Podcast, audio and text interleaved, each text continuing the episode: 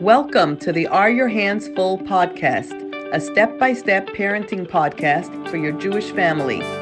My name is Dr. S. Yaroslavitz, and I hope you enjoy this episode. Hi, so here we are back again, working on bringing you as much chizuk and support that we can as part of the Hands Full family.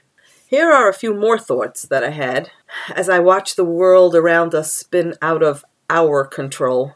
Notice that I'm not saying that the world is out of control, but rather out of our control. The world is very much in control. It's just that for once and for all, we're being shown just exactly who is in control. And there's a thought that had crossed my mind as I've been going out and putting on gloves and gloving up every time I leave the house and wiping down everything in sight.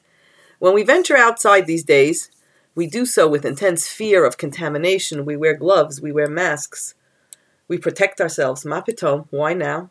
After all, there are many flus and viruses and infections that go around all year long. Why aren't we busy scrubbing, sanitizing, gloving, and masking? And the answer is this We presume that our immune systems will cope with whatever germ onslaught we might get attacked with. And that's what taka happens day after day after day. Those who are not immunocompromised, that's exactly how it goes. And we take that very much for granted. Now comes what they call a novel new virus, one that for some reason only known to the Rabban our immune systems are not equipped to handle. So all of a sudden, young and old alike find themselves vulnerable. We now see that we can no longer rely on Teva or an immune system. We can only rely on the Rabban to protect us from this new virus. So now I ask you, are we as petrified and careful about ruchniistika contamination as we are with every doorknob that we touch? Do we worry when we venture into contaminated places, alpi ruchnius? What kind of immune system does the neshama have against ruchniistika microbes? Actually, we're told that the neshama has no immune system on its own, which is why we are taught al tamin ba'atzmacha ad yom moscha. Don't rely on yourself or your level of ruchnius until you're 120. That means that no matter how old, smart, frum, settled you think you are, any exposure from the Yetzer Hara on any level at any time can throw us completely over. So now comes along the Rabban Shalom and says, Barasi Yetzer Hara, Barasi Torah Tavlin. I have created the Yetzer Hara who is going to lurk everywhere like these teeny weeny little microbes on every door handle, on every surface, possibly on every person we come in contact with but I created an immune system against that Sutton, against that virus. I have created Torah. Torah is your neshama's immune system. Learning Torah in any manner, shape, or form through any venue for any amount of time will drive those little or big monster bugger virus Suttons away. So let's stay focused on building our immune systems for our neshamas and, of course, our bodies. And may we all be zeicha to the Geula Shlema, Gesundheit Bekarov. So now I'm getting lots and lots of feedback from families with younger children thanking me for insisting that every family have a schedule and sticking to it. Realize also that there are some people in Klal Yisrael who are naturally more scheduled and organized than others. Some people are more the teacher type, the head counselor type than others. This is true. But it still doesn't mean that those who don't have these skills cannot master these goals. After all, these are your children.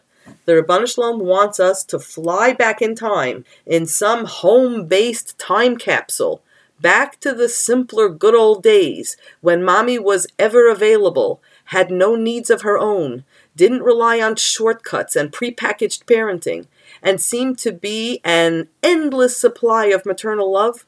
For those of you who are listening to this who are old enough to remember that sort of mother, you must be feeling validated, and you should, because Hashem seems to want to reinvent that old fashioned form of parenting for the time being. And the, for those of us who got used to this quick moving, modernized world, well, says Hashem, let's not forget where our roots are, where we actually belong, and how to use our ingenuity to create lots of exciting somethings in our home out of lots of bits of homegrown ideas. So stick with those schedules like glue. They will save you. Here are some more ideas for creativity. Make plays. Use household items for props and costumes and direct the plays yourself. Schedule practices throughout the day. Record or photograph each scene of each play. You will have it among your family's historic heirlooms and memories for many years to come. Second, family wide, neighbor wide conference calls with one person setting up an activity such as a scavenger hunt, making up a cheer or a song, producing a musical interlude, producing a banner, a painting, or any other project.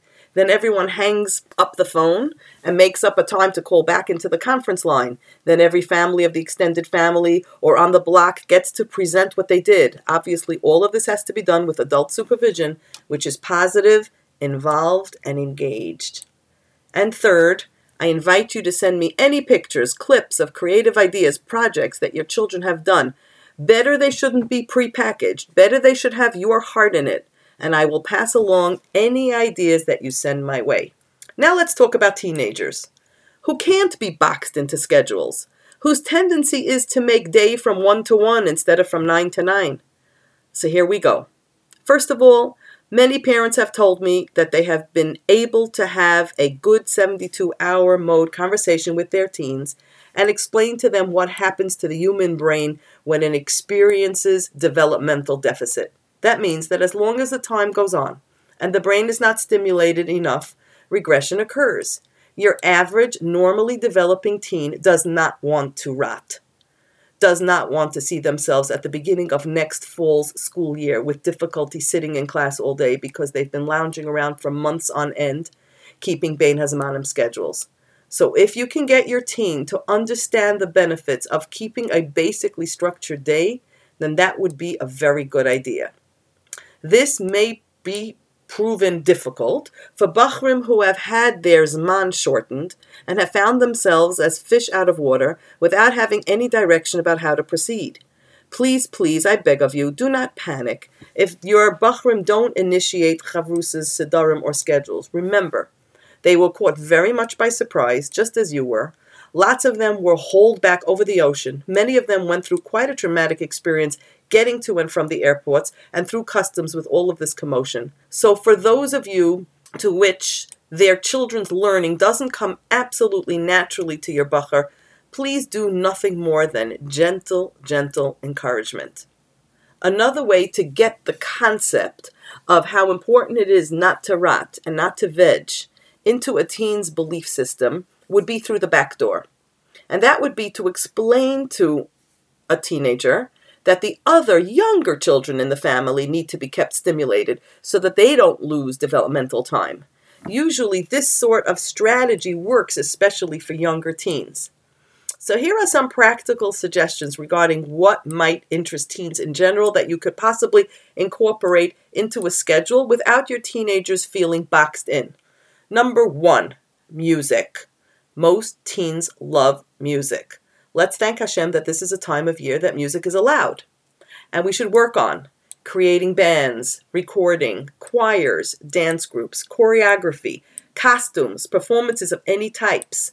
Follow instructions to create a makeshift mu- music studio or a stage. It's easier than most people think. And get these teens' creative juices flowing. Number two, building, woodworking, cabinet making, bookshelf building. If possible, download instructions of how to build something. Order in supplies. If your chevra are really not handy, order in prefab stuff. For those of you living in limited quarters, you're rolling your eyes and you're saying, What is she thinking? I'm telling you, see if you can find one teeny corner and set up a small folding table that is segregated from the rest of the family try. Their creative juices will usually use up a tremendous amount of time and will help them feel much more satiated and stimulated. Three, allow each team to pick a topic that they enjoy learning about that they never get a chance to learn in school or in yeshiva.